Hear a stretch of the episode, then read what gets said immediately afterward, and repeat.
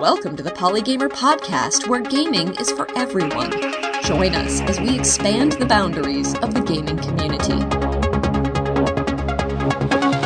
Hello and welcome to Polygamer Podcast, episode number 65. Today I'm honored and thrilled to be speaking with a visiting professor from the Massachusetts Institute of Technology, better known as MIT, that being Kishonna Gray. Hello, Kishonna. Hello, how are you? Thanks for having me. Thank you for being here. It's a pleasure to chat with you. I had the privilege of being in the audience for your presentation back on April 5th and was just delighted by everything I saw and heard and immediately approached you and said, Would you like to come on Polygamer? And I'm so excited that you said yes. Oh, absolutely. Yeah, this is great. I'm a I'm a fan of the podcast.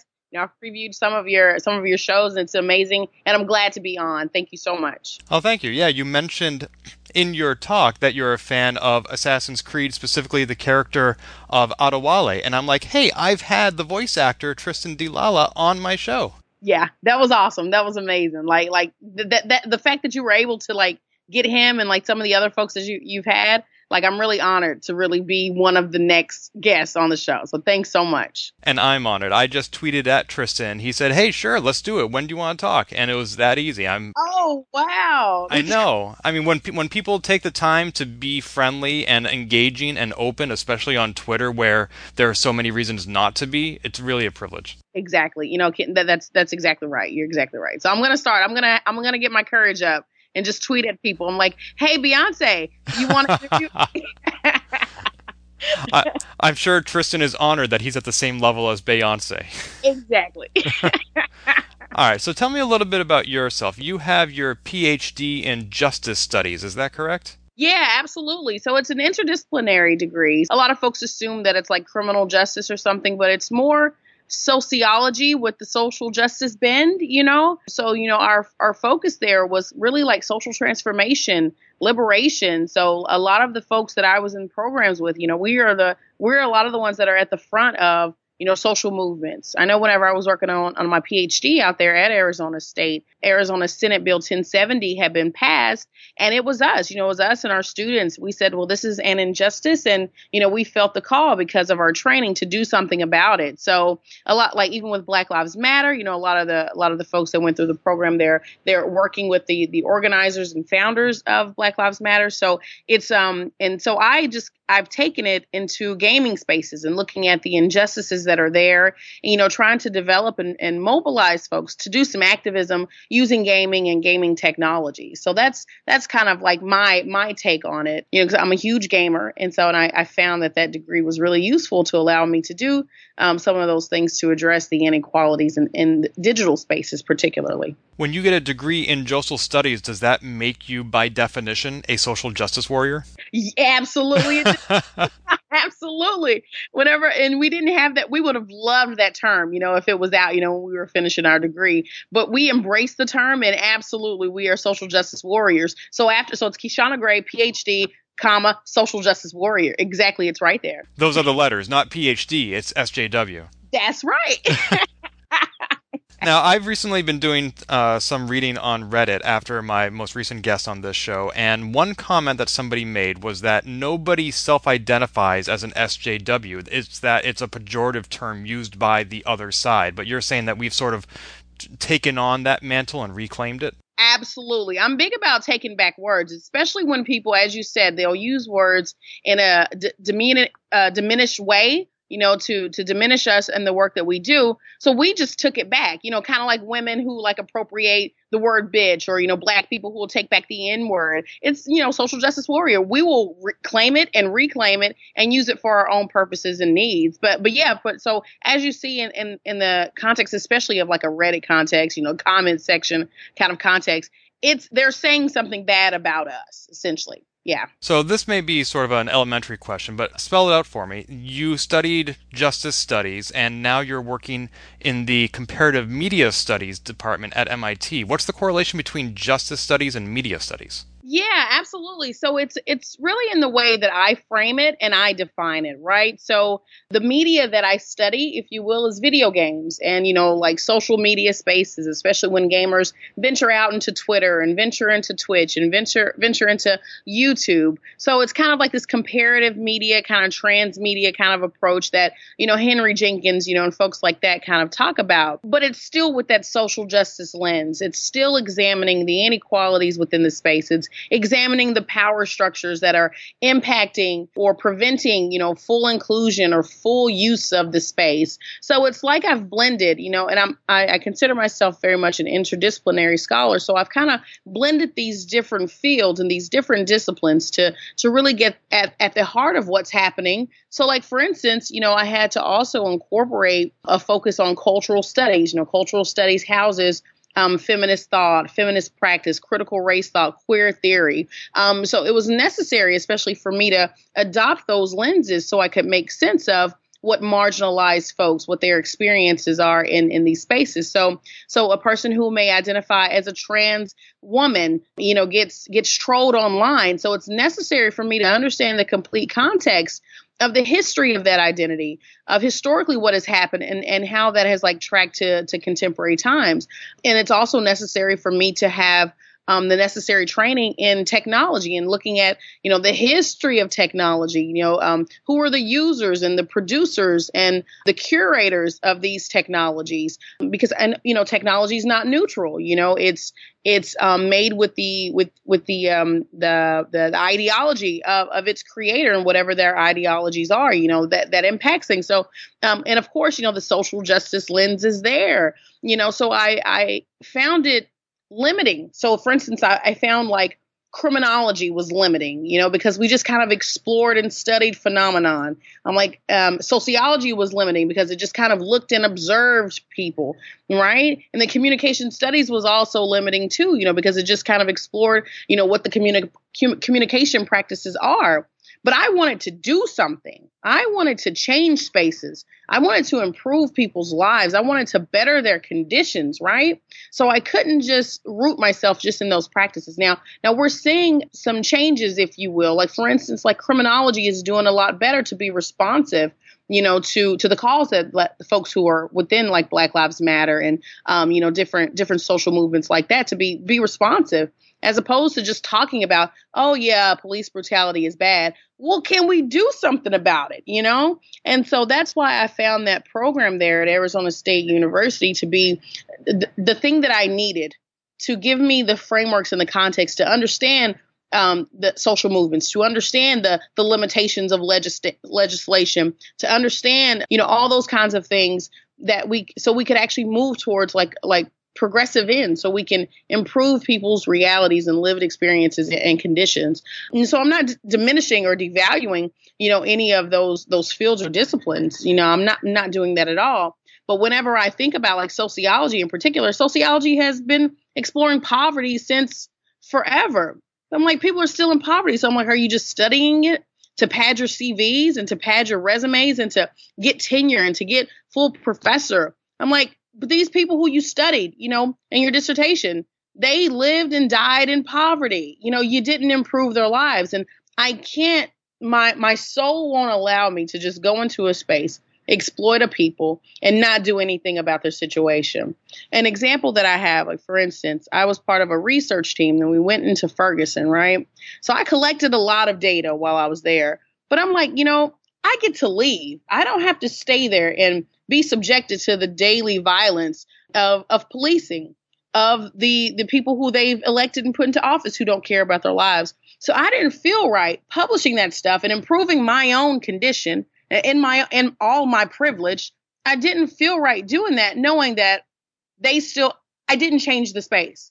I didn't improve the conditions, you know. So uh, it was really important for me to to maintain contacts and to continue to write people and write legislators and you know to flood inboxes to make sure that that these people's concerns stayed on their radar, you know. And that's still like an ongoing process, you know. And I think I think that was one of the things that was so defeating when I realized that you know change change is, is slow, you know, but we have to stay the course. So I I I I, I didn't feel right I don't feel right just exploiting these communities just for my own gain. So if I don't get tenure, I just don't get tenure. Uh, but I'm I can't I, and to, to this day I still have yet to publish you know a lot of that stuff that we collected you know after after the the killing of Mike Brown you know so so that's why I think it's necessary and I wish we would incorporate a lot of this more social justice perspective into a lot of these traditional disciplines because we we need something. We we are we it, it's sad and again I know I'm thinking about these first 100 and what 5 days right now. I feel like we're losing, you know? And so but I think it's important that folks like me, you know, I'm equipped with the tools to be able to help people maintain that hope maintain you know kind of kind of examine you know how we can how we can make some changes and what we could still do so we don't just succumb to the things that that are happening. So that's why i think that that that program was so important and i wish that we would adopt a more interdisciplinary approach so we can say okay so when shit's hitting the fan what can we do? We don't just have to roll over and give up. You know we we can do something about it. I'm sorry i ranted a little bit my bad, but it was necessary for me to provide that that entire context. You're obviously very passionate about this, and you'd have to be to go all the way to get a PhD. I, absolutely, right? you mentioned a lot of big issues. You mentioned Ferguson and poverty and things that have been plaguing this country for decades, if not centuries. You also mentioned the first 105 days of the current presidential administration, which I agree have been very, to put it lightly, discouraging. In light of all that, video games sometimes to me don't feel very important. So why is it that you've chosen that medium to apply your social justice studies? I'm glad you asked. So I am a lifelong gamer, right? And I first I got into gaming because I grew up in a rural area. I grew up in, in rural Kentucky. There was nothing to do, right? So our outlet was gaming. It kept us out of trouble. It kept us doing something, right? I also found as I got older and I, you know, learned about different people's reasoning for getting into gaming, you know, it was an outlet for them. You know, it, it, I, I had some friends that lived in, um, that lived in, um, some urban centers, you know, what, what people would call an inner city. They used their, their game like when they were frustrated, when something would happen, when they had no control about their reality or existence, or when, you know, friends would be shot and killed, you know, at the hands of, of police, but also at the hands of other black men, you know. So they they found that gaming was an outlet for them, for them to to release their frustrations, you know, because they didn't have anything else and they didn't want to engage in like negative kinds of things, right? So I found looking at people's reasons of why they game, it's that's significant to me, right? Um, looking at it, you know, so flipping, you know, going away from like that kind of um, micro level um, uh, answer and looking at like the bigger, larger macro kind of issue, the sheer number of people who are in gaming communities surpasses and exceeds you know like like like for instance people that like watch movies or people you know who like listen to music. It's the number one entertainment outlet in our country right and the fact that we still look at it as like a children's activity. When the average age of a gamer is like well i think i think i saw the numbers from the pew research center that said it was like 32 so these are adults. These are grown folks you know people like me who have been lifelong gamers who stayed there in that in that space for a reason. So that's also a significant reason to, to explore a space. Whenever I, I had told a colleague, I, I, I asked them about the number of people that that their area impacted. And they said, oh, it's about a community of about 200 people. I was like, you know what? I am in a community that has 60 million people. You know what I'm saying? So I had to tell them about the number of folks who are in these spaces, and we don't know anything about them. Academically speaking, we don't know much about these spaces, right? So, and I know my little small, the, my, the small aspect of, of gaming that I examine, of course, and there are other people that, that have their small chunk. So, you know, Adrienne Shaw, T.L. Taylor. You know, you've got different scholars that are doing different different things w- within gaming, but we still only know just a little bit about it. Um, so I think it's important that we realize, you know, how significant gaming um, is. The, I mean, they generate billions of dollars, you know, for these industries, and so we have to we have to recognize the impact that they're having on culture, and also how culture has impacted, you know, uh, gamers game developers, you know, the different technologies that we use. Um, I think it's really significant that, that we explore. So I often, I always get asked that question about, you know, why are you studying? It's just child's play. I'm like, my participants, the people who are, are narrating their stories for me, I'm like, these are adults. These are people that have full-time jobs. They have families. Um, I'm like, they're not, they're not children. So I think it's, I, I think people are just kind of adopting the myths associated with what they think gaming is. Um, and so I think a lot of um, I think Gamergate, sadly, I mean, lucky lucky for us, and also bad for us. Gamergate kind of put um, kind of put gaming like at the gave it national and international attention but also that was like one of the first times that you know some of these big outlets were reaching out to kind of say well what's happening within this space? It seems like some culture culture wars are happening and going on. Can you help us make sense of it? So i hated that it took something like gamergate for people to realize like oh, there's some there's some real shit happening here. But i'm also glad because you know there have been folks like like me and those others that i've named that have been there have been tracking it watching it knowing that it's just like a hotbed for something like that to take place. So I think I was um uh it was, it was right place at the right time, you know, if if if if you will. So I think that's kind of like the responses that I give to people whenever they say, you know, why why video game. You said that you've been a lifelong gamer, but if I understood your appearance on PBS accurately, you said that there you never really considered it an academic field of study for you. It was just a pastime, but there was some sort of a turning point, a shift during your academic career, during your studies, where you realized this was something that you could devote yourself to? What was that turning point? Yeah, absolutely. So, you know, again, I had just adopted this approach that, you know, gaming was just something to pass time, something you did in your free time, you know, like a hobby kind of thing, right? And I never took it seriously. So even, you know, you know, I grew up with, you know, my my brother had an Atari you know, had Nintendo. We got Sega. You know, we went through the PlayStations. You know, it was whenever I was with my um um some of my friends introduced me to, to Xbox, which is one of the spaces that I primarily primarily use now. But it was during graduate school I had procrastinated. I procrastinated finishing a project and I was running we had to do ethnographies where we like observe like a space, right? So I had talked to the professor at the time, Daniel Bernardi. Um, I had talked with him and and asked him, I'm like, you know, what is what is something that I could do, you know, that would allow me to get this project done and to do it well. And he said, Well, think about he said, Well, when you go home, what is it that you do? I said, Well, I'll go home and I, I play video games. He said, well, do that. I was like, do that? I, and to me, I was, I was like, he's joking right now. I was like, I procrastinated and he's trolling me right now. But no, he was seriously, he was, he was serious. He said, go and just like examine the space and the culture of the the game that you play. At the time, it was I was playing a lot of um, Halo. I was playing Gears of War, and I was playing like Call of Duty, right? And so whenever I, I looked and I I focused all my attention really on on the the content within the game. And I was like, I was like, well, I'm bored with this. It's just like military shooters. I was like, there's nothing really there, like shooting zombies or just, you know, shooting these, you know, animate, you know, kind of like soldiers. I was like, so, but he said, well, well, you're talking to people, right? And I was like, yeah. He said, well, what's that like? I was like, oh my gosh, I get called nigger all day. I get called bitch all day. He said, right about that. I was like, oh, okay. And so when I sat down, you know, I wanted to go and find the literature, find the research that had been done, and I couldn't find anything, right? And I was like, and, and, and to me, at that time, of course, I didn't, um, I, I just figured that if it didn't exist, I would need to change my project. But he said, if the literature doesn't exist, you create it.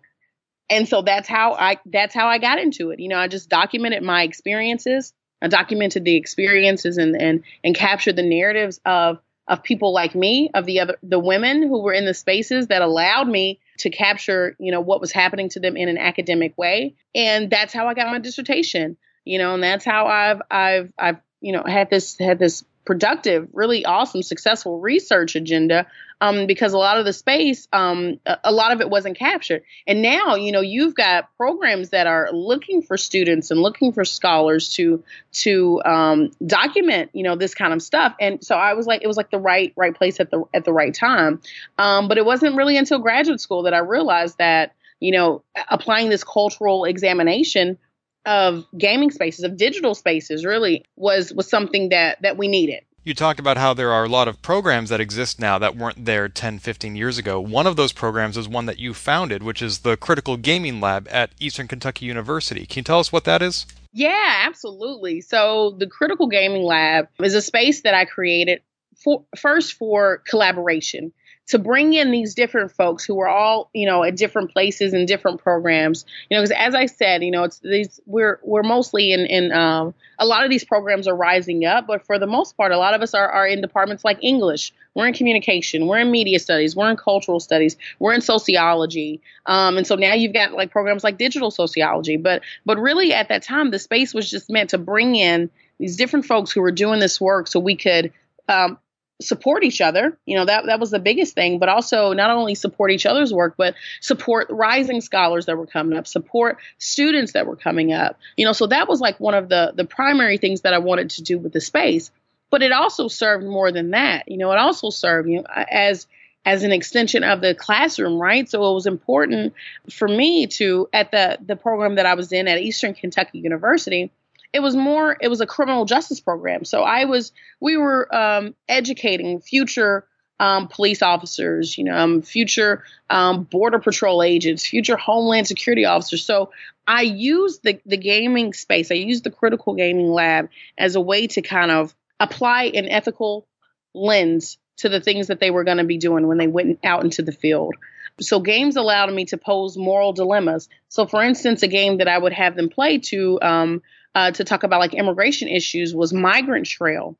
Migrant Trail is a game that would allow you to either be a border patrol agent or to be a border crosser, right? Um, to be a um, an individual seeking work, to be a mother who's pregnant and is trying to find, you know, trying to better her life. You know, so um, I made them play, you know, from from both perspectives and both lenses, and to really think about, are you just doing a job? What does this mean for like like humanity? What is what is what's like the social justice lens you know? So it the, the space allowed me to to really challenge challenge and push them further in a way that was that was easier to do. So let's say um traditionally I would just find, you know, an article that talked about like uh, racialized immigration policy and they would read it and they would mostly dismiss it, right? But putting them in the space as the doer of those policies as executing, you know, these this this racial profiling, you know, that kind of that kind of changed their perspective a little bit. You know, at least they thought, you know, they, they thought about it a bit further. And especially being a black woman, it's hard to teach a lot of topics. And most of my students were white men. So it's hard to to get across a lot of points, you know, without them saying that, oh, I'm I'm I'm engaging in reverse racism or I hate men, you know, or something like that. So the media, the gaming media, you know, the different kind of technology would allow me to kind of deflect some of the attention away from me in my body and and for them to to kind of explore it from their own personal lenses and perspective.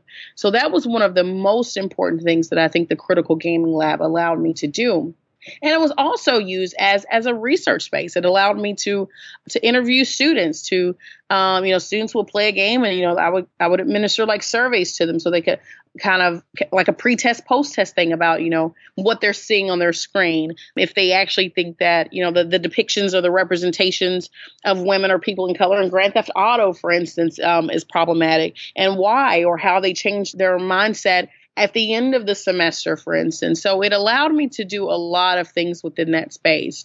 And in in the future, I'm actually um I've actually um, I'm not returning to Eastern Kentucky University at the end of my um, my visiting um, position here at MIT. I'm actually I've taken a position at back at Arizona State University in uh, in the social technologies program. It's in the School of Behavioral Sciences. So and that's also I'm going to revive you know the gaming lab out there and you know just just further you know a lot of the things that that I started at the gaming lab at EKU. Oh, congratulations on your new position. That's very exciting. Thank you so much. I appreciate that. So, in the year between leaving EKU and arriving at ASU, you're spending this one year at MIT here in New England. What are you doing here that's different from those other two institutions? Oh goodness. Um so at EKU, it's very much it, it's a teaching institution, right? It's very much like a, a teaching focused place. So that MIT has really given me a chance to think about my research, to think about you know my research agenda, and they've given me like the support really that that I hadn't had before to really think about what's my mark going to be within these different fields that I'm I'm I'm a part of, right? So I was assigned a mentor. You know, TL Taylor, you know, has been my mentor since I've been here, and she's just been amazing. You know, um, even aside from from just the professional, you know, academic kind of thing, you know, like like personally, like we went skating the other day. You know, so it's Aww. really been so enriching and so fulfilling and I, have I've appreciated that. And also since I've been here in the Cambridge area, you know, I've got um, I've um, I'm a fellow at the Berkman Klein um, Center at Harvard, and the networks and the connections that I've made there has just been amazing. Like these are some of some brilliant minds, and they just had me thinking about like a lot of things differently. Like for instance, like net neutrality. I didn't I had no idea what that was and what that actually meant. You know, really until you know I learned a lot more from those those folks in that space. I've also, you know, I've got like a kind of like a faculty um, researcher affiliation. I, um, at at Microsoft Research with the Social Media Collective. You know, so I've been working closely with folks like Mary Gray, Nancy Baym, Tarleton Gillespie. So it's just been such an enriching, academically enriching experience. And also, I've got my kids with me too. You know, my kids are four and six, and so you know they spent this year in this amazing city. You know, Boston, right across the river. You know, so it's just really been such an amazing experience that I really can. I, I'm I'm glad I did. It was tough it was tough making the transition from rural Kentucky to a city like this, you know. And then I'm thinking about like the sticker shock. Yeah, I've never paid so much in rent in my life, you know. Oh my God, I hear you. so that was, you know, so there was some there were some drawbacks too. And again, I've never been so cold in my life. You know, everybody's saying that this winter was mild. I was cold as shit. Oh it wasn't bad, believe me. Oh my kid, that's what everybody is telling me. It gets me. worse. I don't want to experience worse. That's what everybody keeps telling me. Everyone told me that this was a mild winter, but I was cold, and that may have led to my my my jump to the desert. I'm like, you know, I don't want to be cold ever again. Going from Let's one extreme to the other. Right, exactly. exactly. But it's been an amazing year. And I also had the opportunity to teach a class while I was here at MIT, I taught in the fall, I taught a gender and media course. And right now I'm currently teaching, well, it's almost over. We've got maybe like a couple weeks left. I'm currently teaching a marginalized masculinities class. And these students have just been amazing. I didn't really know what to expect. So the students that I've been teaching, they aren't, um, they aren't majors. They aren't like in comparative media studies or women and gender studies, which I'm also affiliated with. So these students are like engineers and they're in aerospace, aeronautical, like it was just crazy, like hearing about, you know, what these students' experiences has been. But they were so, and I, I was, I, I was nervous at first because I didn't think that they would engage in, you know, this cultural kind of like engagement with like technology, right? But they were ready. They read everything. They wanted to learn, and it's just been a, an, a, an amazing experience. I remember somebody was telling me that that I lucked out getting um they were telling me the difference between like MIT and Harvard students. They said MIT students, like even though you know the, the students are from like the most um, privileged, you know, um, um, backgrounds, right? But they said the MIT students were like the worker students, like they'll work harder and they they want to do stuff you know, because it's like a maker doer kind of school. So, and I noticed that I saw that worker kind of mentality in them, and they worked hard in these classes. These are these have been um, they were amazing students, and I'm really fortunate to have had a chance to um, to interact and to learn from them. Also, you know, just as much as you know I imparted to them, you know, I learned a lot from them as well. I spent three years working at MIT, and just being in that environment, in that academic environment, with so many geniuses, both at my peer level and at the student level, was just remarkable. Just you absorb so much just through osmosis. Exactly, exactly. Couldn't agree with you more, Ken. Absolutely. In fact, one of my first guests on this show, way back in episode number nine, was Dwayne DeFore, who works at MIT Medical in the Violence Prevention and Response team, and he was talking about toxic masculinity. And here you are teaching about marginalized masculinity. It seems like a very urgent topic for us to be addressing. That's right, absolutely, and that's what I, I did. So I'm I um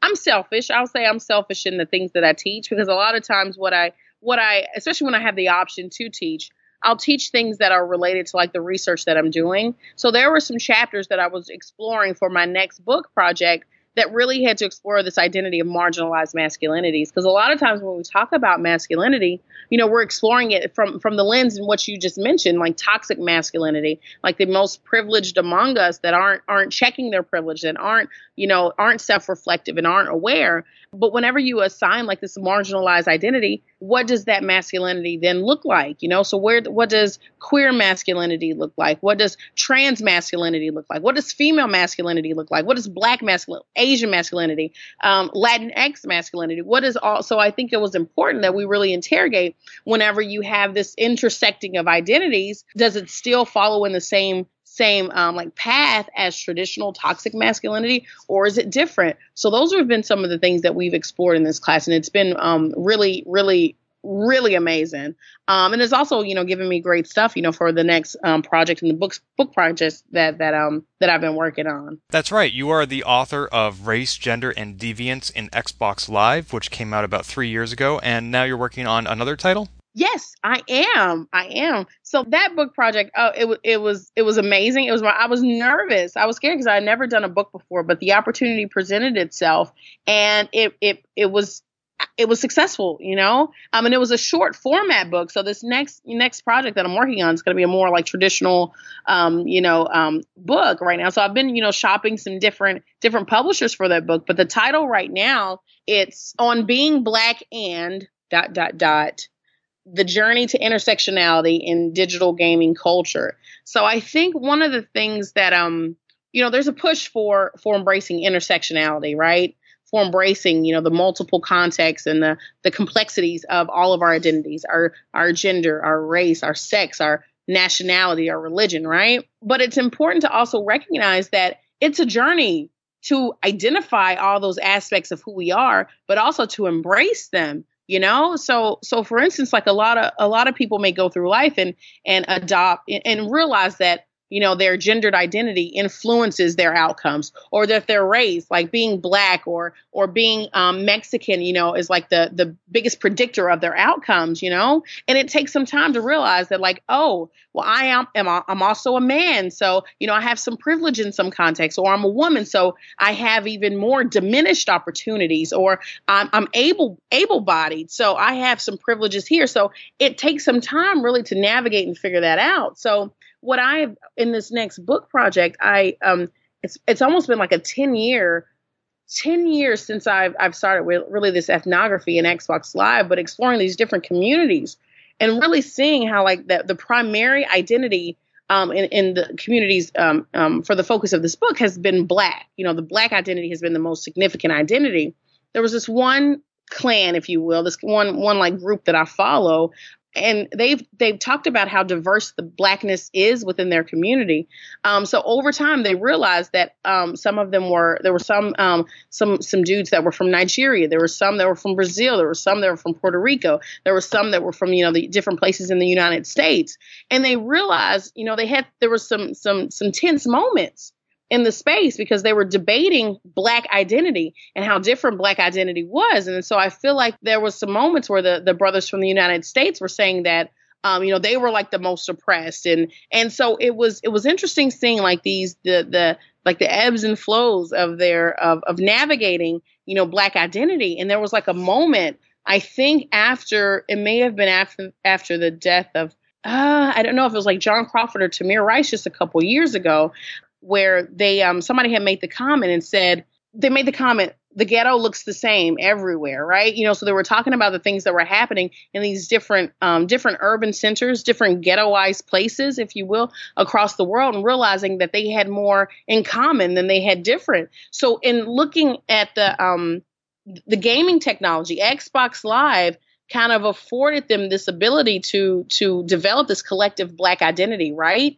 And also you know thinking about the, the the, group work the identity group work that was um that was at play to help them navigate you know this this reality with and against each other at times. So you know this next book project is going to explore you know that topic and other topics you know? So it's um it's really it, it's been fun and I, I, didn't realize how much stuff I had until I whenever I moved, I was moving um I whenever I was moving from Kentucky up here to the to the Cambridge area, I came across, you know, the um the the um the the interviews and I started transcribing a lot of this stuff and I realized I've got a lot of stuff here because I thought I was really done with this project. You know, I'm thinking about, you know, the future research agenda and the stuff that I'm going to be working on. I'm like, I've still got a lot of stories to tell from this data that I've I've been collecting over time. And of course, you know, lucky for me, you know, I, I have to do that for academia to get tenure and stuff. But it's also a necessary and important story, I think, that to tell, especially in this moment right now. Yeah, so that that's where I'm at with that book project. When can we expect it to hit the bookshelves? Oh goodness! So I am hopefully. I think I might have. I don't. I, I won't say the name of the publisher right now, but I've I've I've had some good connections with with uh, an academic press. So if I can get a contract, probably within a few weeks, um, you might see that book probably within within a, a, year and a half. You know, maybe maybe maybe holiday time next next winter, maybe. So let's let's aim for that. We'll aim winter, winter 2018. That's that's when you're gonna see it. I'll look for it. All right, I put it out there, so I have to do it now, right? You're committed. so that is a, a, something to look forward to in the realm of diversity. I want to look backward a little bit. Something you said at your MIT talk last month, and I apologize. I was a bad student. I didn't take notes, so correct me if I'm wrong.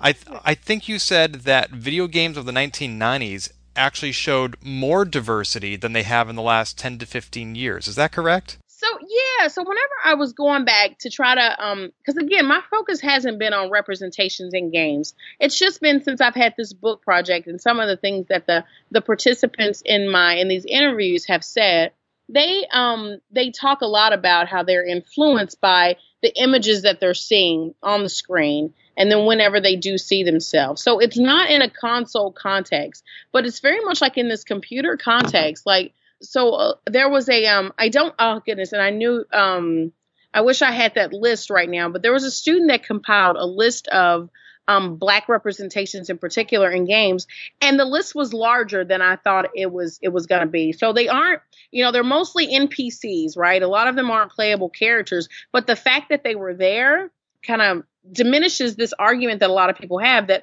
games aren't diverse. Um, and so, and although they're they're they're not, I will say that they're they're not diverse, but we've been there. You know, there have been black and brown characters that that have been there historically. So, for instance, in like you know your your your Street Fighter, you know your Final Fantasy, like these kinds of games that have had had um, people of color in them, like we've kind of like ignored them, and it wasn't really until um, those representations got more stereotypical, if you will. Even though Street Fighter is so problematic, but I'm thinking about like um like a game like Grand Theft Auto, where you know like this conversation of like what are we, what story are we telling about black masculinity? I think that people started looking a lot more and realized that well there aren't any black characters in the games, but now yes, we can say that there are very few, but there were some games. I'm thinking about uh, Beyond Good and Evil, there was another game. Oh my gosh, I wish I had that. Li- I'm trying to find that list right now, but I don't. I don't see it. But there were there were examples of um.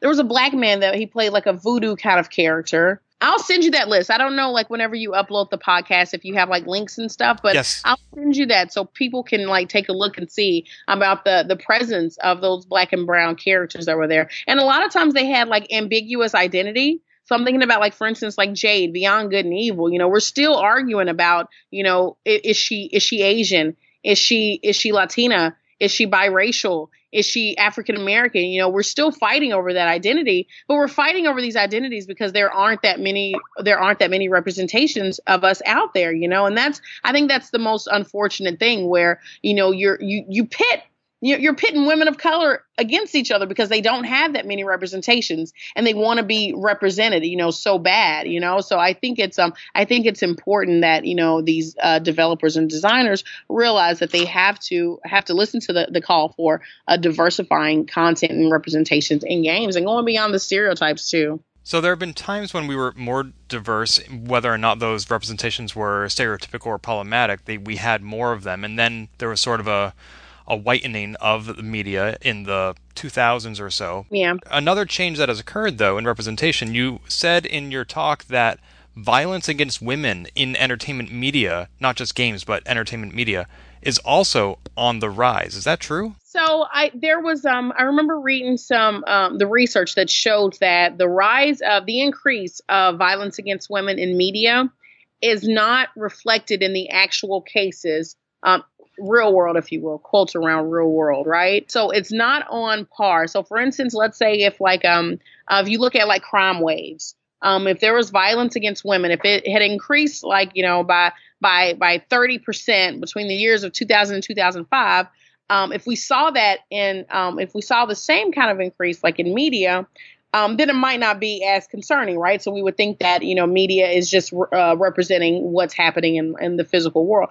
but that's not happening. So the violence against women is not increasing at the pace that we see it increasing um, within in movies or in or in video games. Um, so like the the the representations, I think I think they said it was like a it increased 120 percent within within media during like like a span of like like 2000 to like 2005 and that just didn't match what the actual numbers were um, so you see media going above and beyond in its depiction of violence against women when that's not actually the case or the reality right but women are just used as like as as as a um a mechanic a function um, uh, a, story mode, something to pass the time in games, if you will. So they're they're used as things within video games for a male character to have something to do, right? And Anita Sarkeesian did a great job, you know, with her Tropes versus Women series, highlighting and depicting that highlighting and depicting, you know, what what um, the reality of violence, hypersexualized violence, against women is in in video games in particular. And she tracked that historically and she tracked that beautifully. Um, so i think it was um, i know something I, I, had a recent article with some graduate students where we talked about these blurred lines like the blurring of the boundaries um, and looking at symbolic violence uh, against women.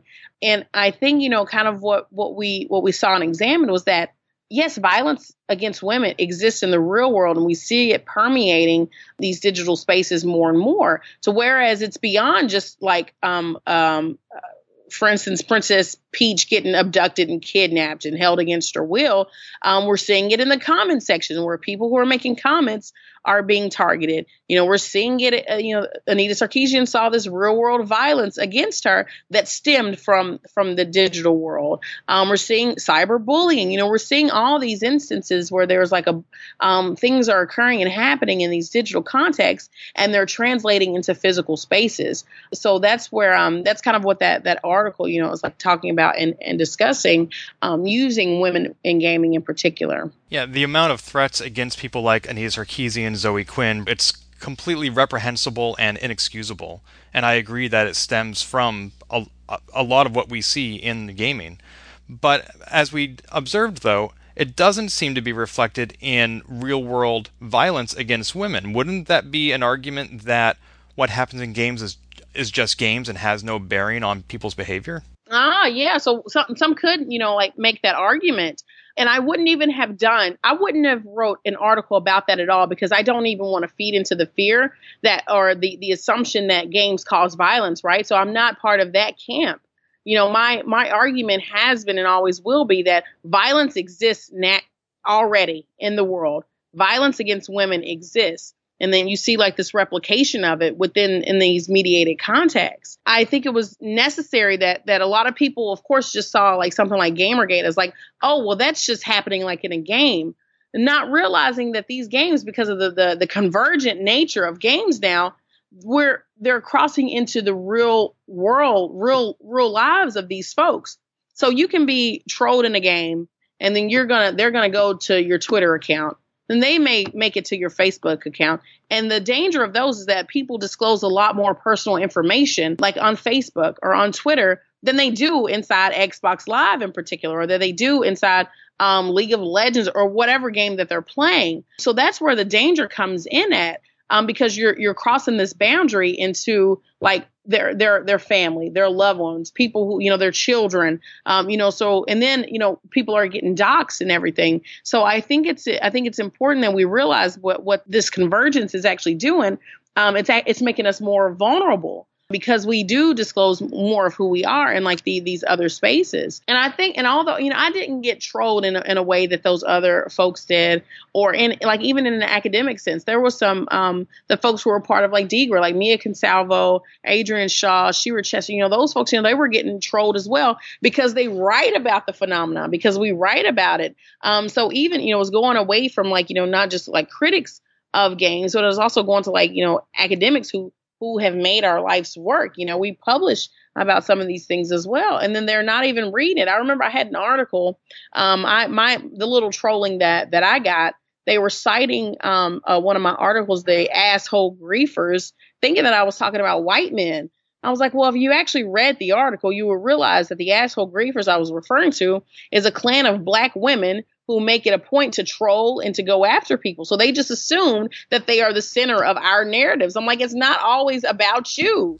um, so I thought, you know, that's that's what was just so funny about about that article that they were they they would realize that, you know, I, I made no mention of them at all. I was looking at the trolling practices of of black women in particular. But I just think it's I think it's I, I want to I know you've got some more some more questions, but I just think that it's problematic that this this I hate to call it at one point I had called it the, the the locker room like this digital locker room you know where they think people like me were invaders and we're intruders into their space. So it's, it's just this it's this notion that they feel that something is theirs and has always been theirs and we're taking it away. So it's like this myth of scarcity where they where they they're going into like like fear mode like survival mode like they have to fight um, like to keep what what is theirs and what has been theirs without any recognition that we we've always been there. They just haven't acknowledged us.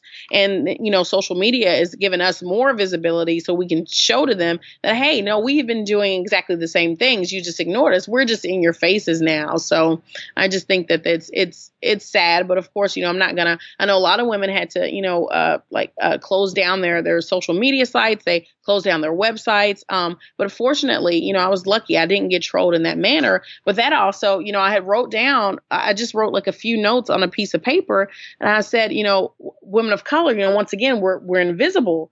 Um, and I had made the comment, I was like, you know, I was like, I'm more of a threat to you because not only am I challenging your masculinity, I'm also challenging your whiteness. I'm challenging your heterosexuality. I'm challenging your Christianity. You know, so I'm challenging all this stuff, but they don't see me as a threat. You know, so I've been wanting to really like interrogate what does that actually mean? You know, because really white women were the targets, uh, and they were they were the victims, really, you know, if you will, of of Gamergate. So I've just been trying to think about what did that mean? You know, is it is it just more invisibility?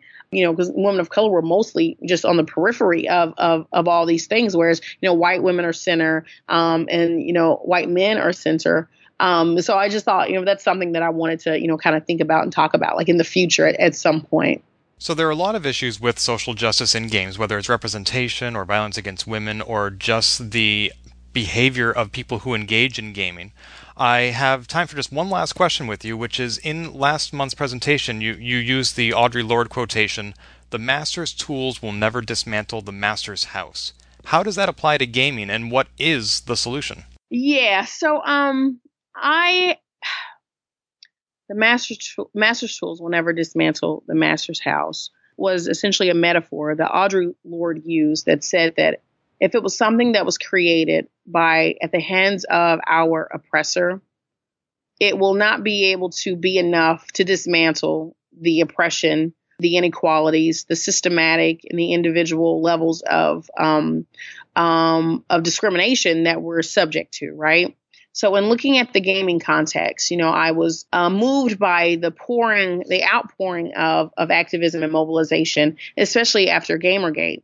But then I started to think about, I'm like, how powerful are the tools that, that were given to us by the people, you know? So for instance, you know, I'm, I'm, I'm, I'm lumping, you know, the privileged identity of white male identity um, into a box. So I'm like, you know, these are gaming, these are technologies that were created by them for them.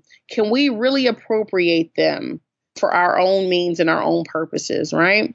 Um, so I think that that's that's this this idea that I'm, I'm really I'm interrogating and I'm critically challenging if I would be able to use gaming spaces and gaming technology to kind of transform the narrative so that it's more liberating for everybody that that that's within the space.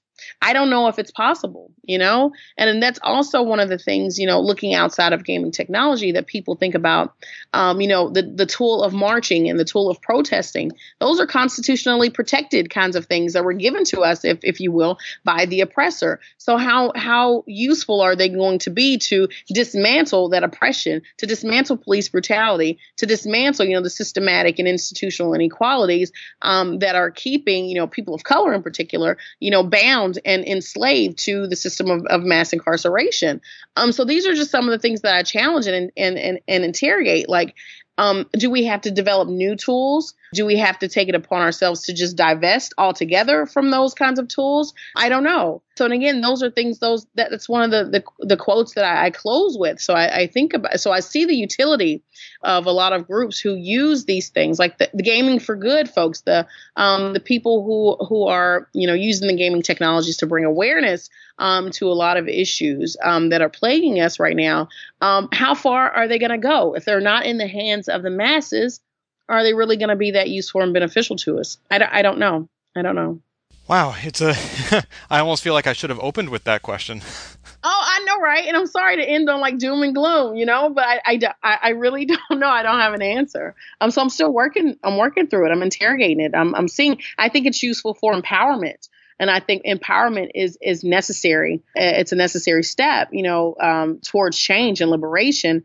But it's not the only thing. You know, we need we need more, and that what that more is, I don't know right now. Well, I'm hopeful that a lot of the games we've been discussing come from mainstream AAA studios. We see a lot more diversity in the indie space, and I'm hoping that perhaps the AAA studios will take their cue from that.